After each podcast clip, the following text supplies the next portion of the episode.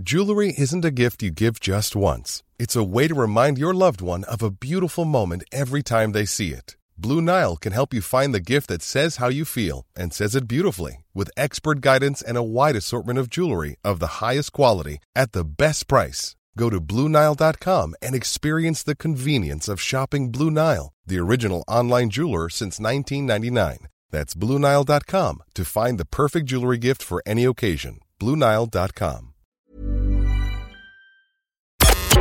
The Opinion Line on Cork's 96 FM. So, Julianne, just to explain to listeners, I, I might speak a bit more slowly than normally because you are lip reading me right now because you are profoundly deaf. That's right, um, PJ. I'm profoundly deaf since probably two when they found out that I couldn't hear.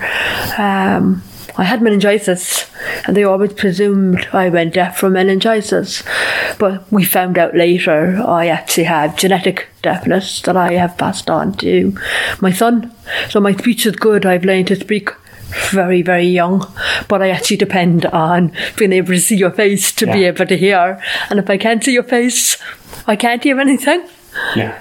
So it's a bit strange. I'm just, I'm just uh, a, a head moving, looking at you. Yes, I, I actually appreciate you making the effort and coming and doing this face to face interview. It shows how forward thinking you are, and it really is.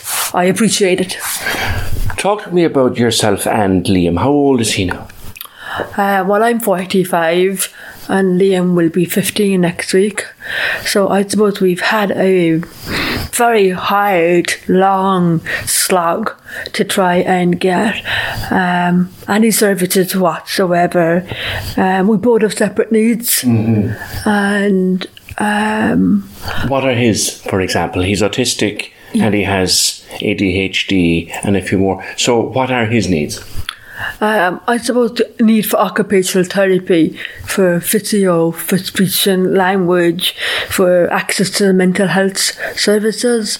Um, I suppose he was implanted with the cochlear implant, which was amazing. You know, it was amazing technology. But then we never really got any follow up with speech and language, and they're kind of expecting me, a deaf mother, to teach him how to speak how to give him access to language. And I'm kind of, um, hold on a minute, my own speech, you know, isn't fantastic. How do I give him the words that I don't have? I would have a, a lack in the vocabulary. And how do I teach him the words that I don't? You reminded me when I came to your door that we met before. Uh, when he was only five and he were trying to get the implants for him. we had a massive battle. Um, God, 10 years ago now to try and get him the cochlear implants. And I'm only thinking how long ago it was and how such a big, big battle to get him those cochlear implants. And the expense and going up and down to Dublin. We went to the Dáil and we spoke in the Dáil and we got him the first implant. And then to go back and fight five more years later to get him the second implant. And now he can hear, he can do well with hearing, but to actually give him access to spoken language, he needs a speech and language therapist. Hmm. He needs someone to speak, sit down with him and teach him spoken language. Mm-hmm. Deaf children are very, very different to hearing children. Hearing children are going to learn from hearing language being spoken around them. Deaf children need to be taught language. Mm. They need someone to sit down and teach them new vocabulary over and over again. Mm. And Liam is actually missing that. He's missing words that I don't use on a day to day basis. And he'll come back to me and he'll say, I heard another child saying, and he'll try to pronounce the word and he can't say it. And I'm like, um, I don't know what that word is. So I have to go back to his teacher or I have to go back and say something to somebody else and try and get them to teach me how to teach him. So, so he has never had, even though he got the implants, he has never had speech and language therapy. No. Very poor, and very poor access to speech and language therapy. Um, he might have gotten the odd four or five sessions, and that was it. And then the very same with occupational therapy. Um, I think Explain, sorry to No. interrupt. Occupational therapy is a is a word we hear a lot of. What is it?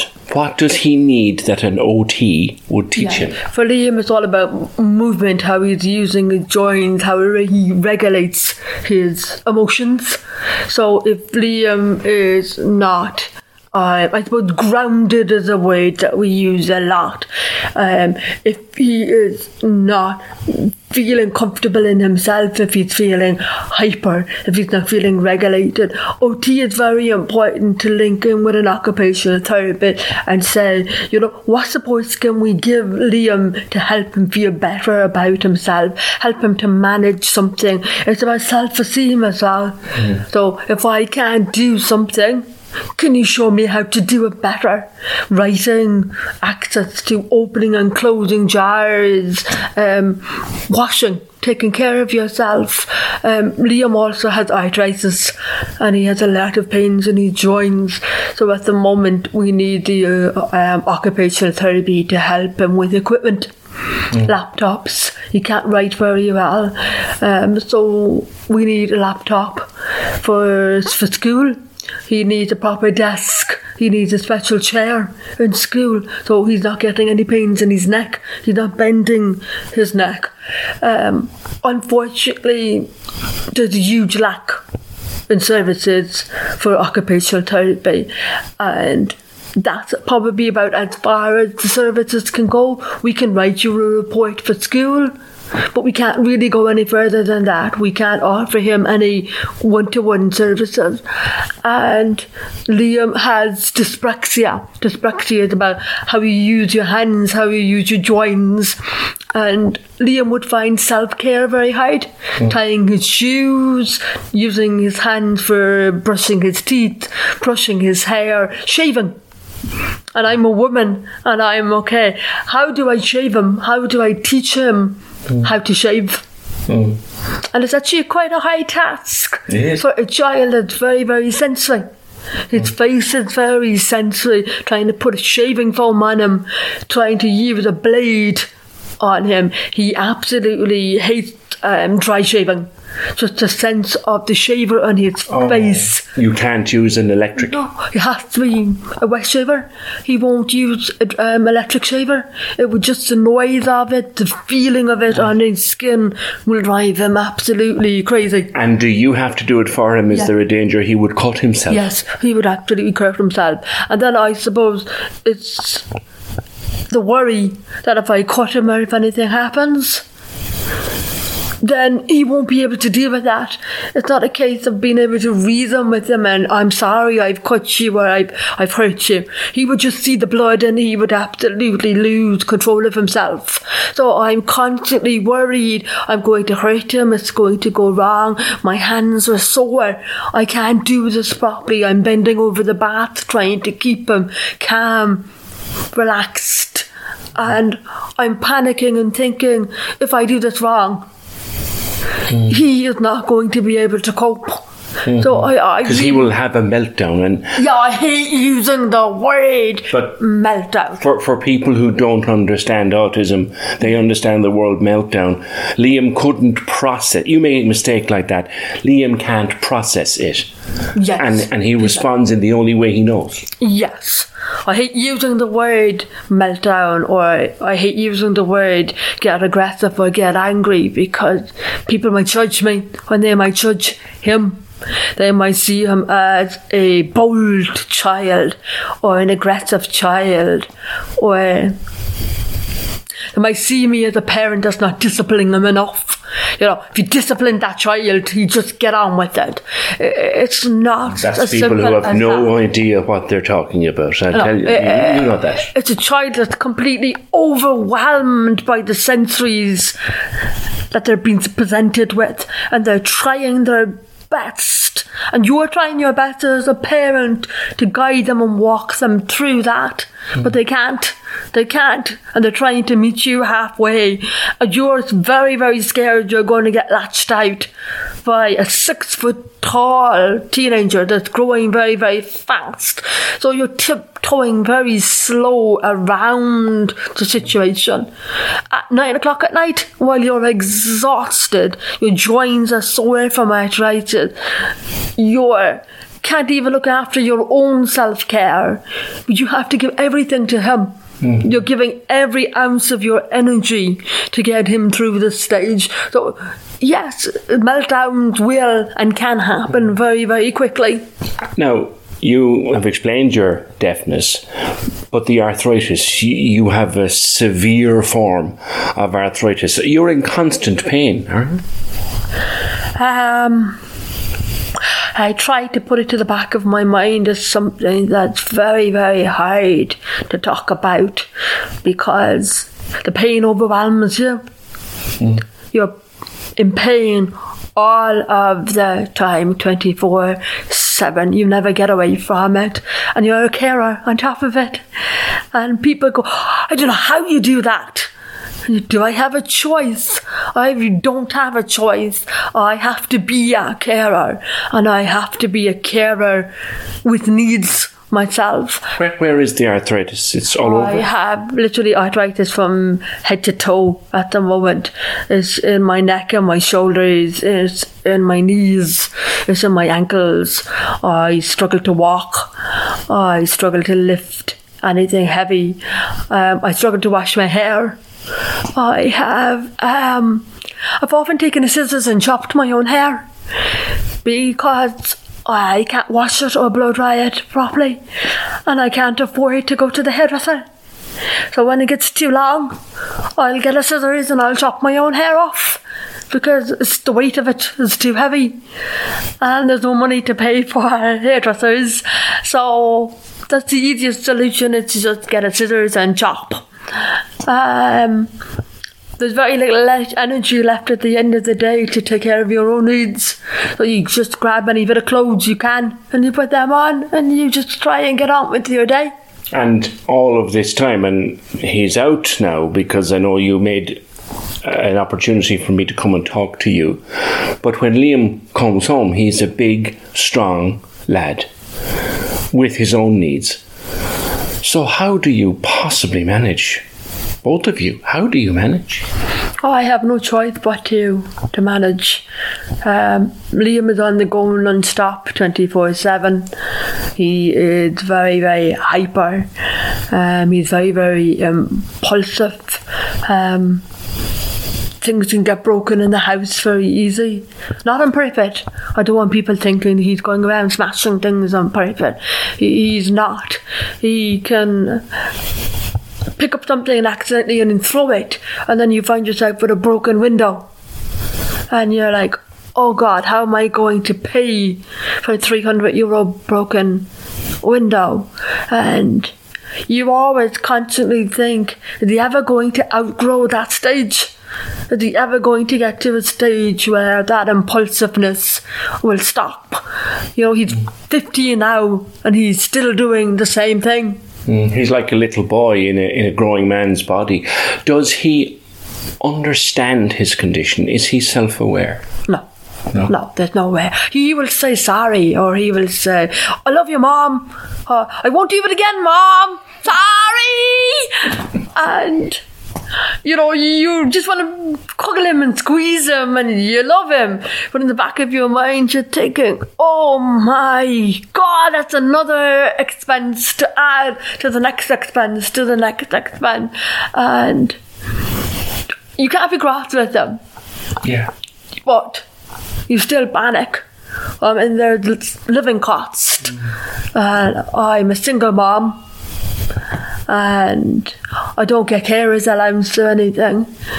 And um, How come? carers allowance is a mean tested payment. I don't think people actually realise that. They think everybody gets carers. We don't. It's a mean tested payment. And I get maintenance, and that's counted as means. So I'm not entitled to get carers allowance. And I live in a very rural area, quite a rural area. And um, the costs for petrol and for diesel and driving Liam from one place to the other and driving up and down to Dublin. That's an expensive. And um, You can still drive. What, what happens when the arthritis becomes so bad that you can't? Could that happen?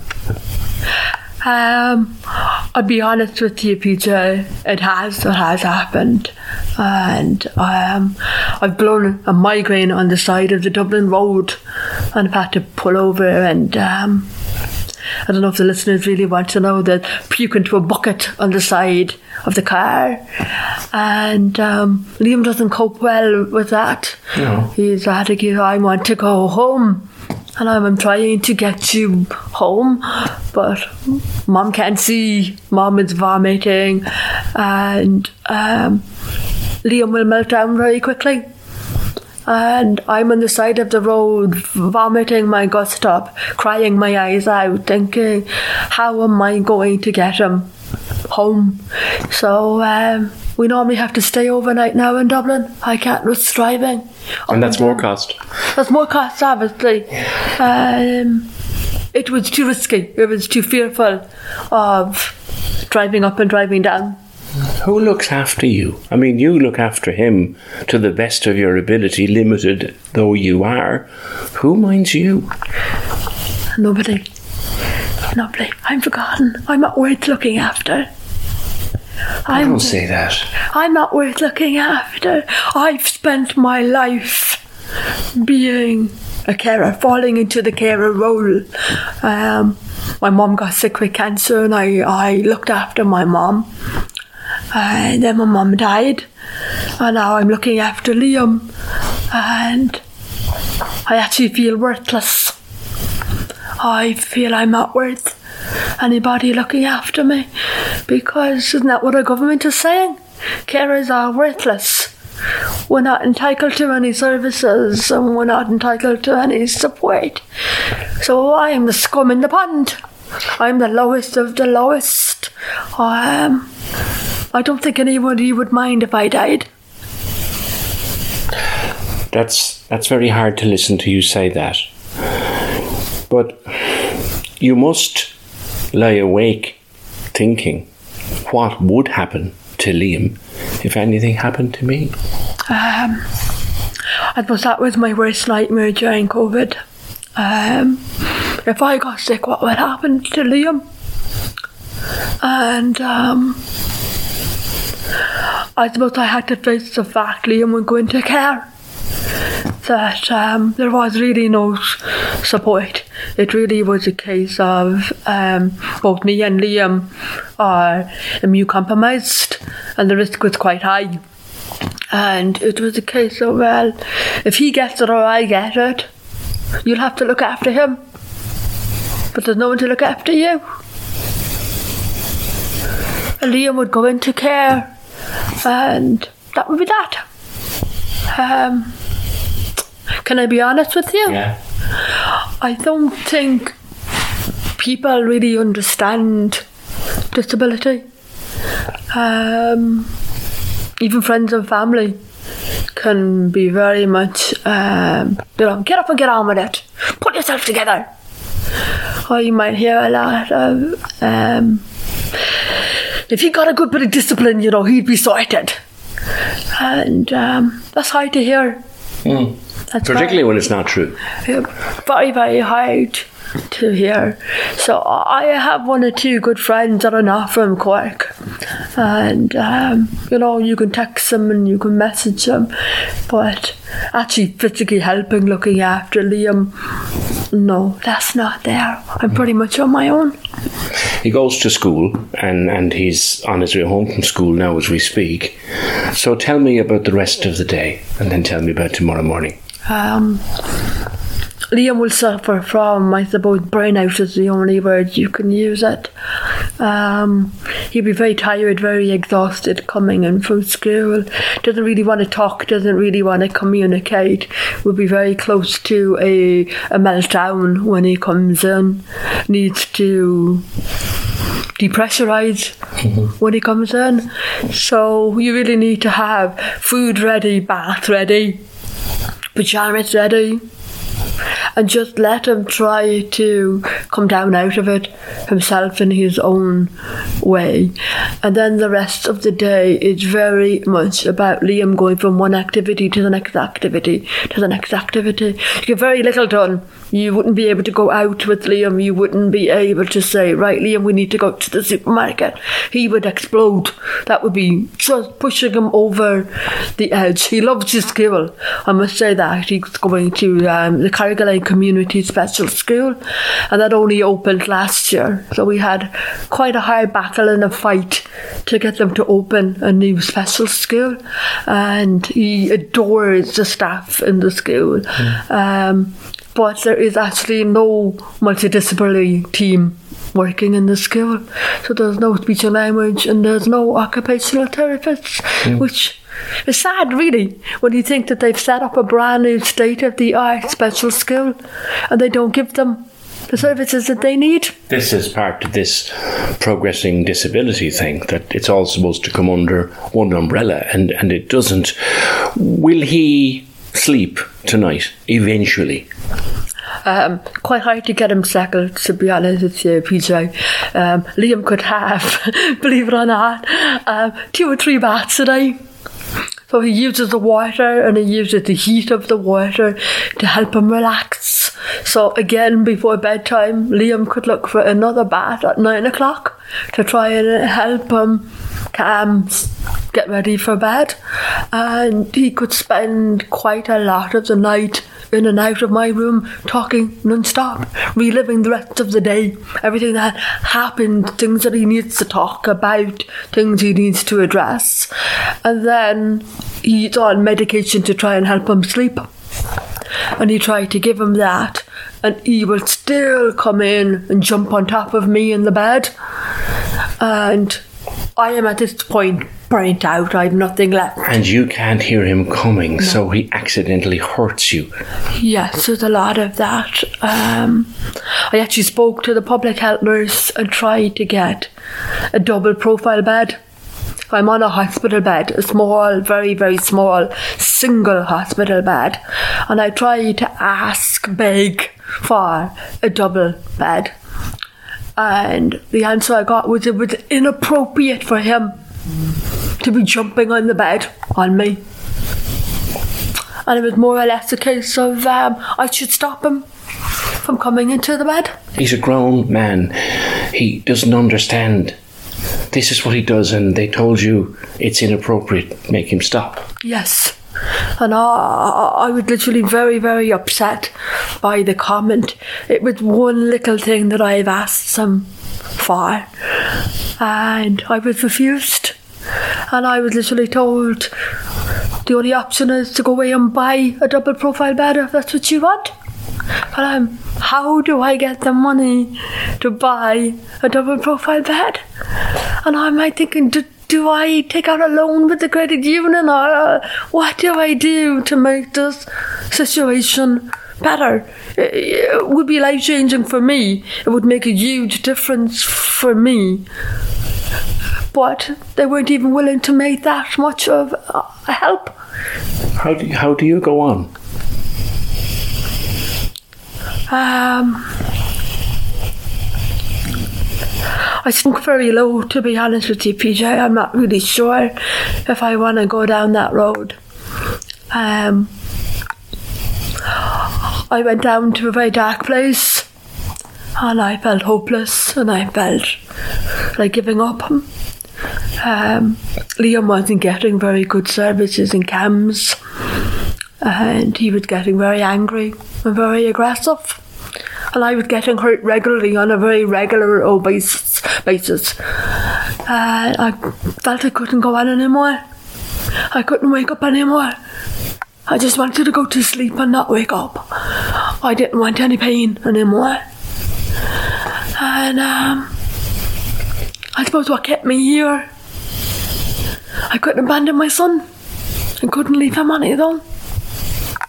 He is everything, absolutely everything to me, my world.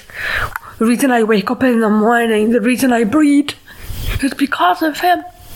And I couldn't picture him on his own.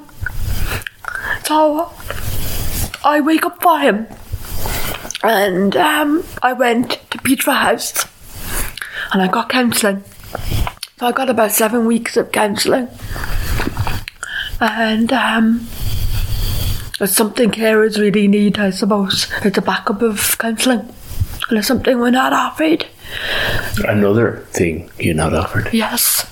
And um, I suppose we don't give up.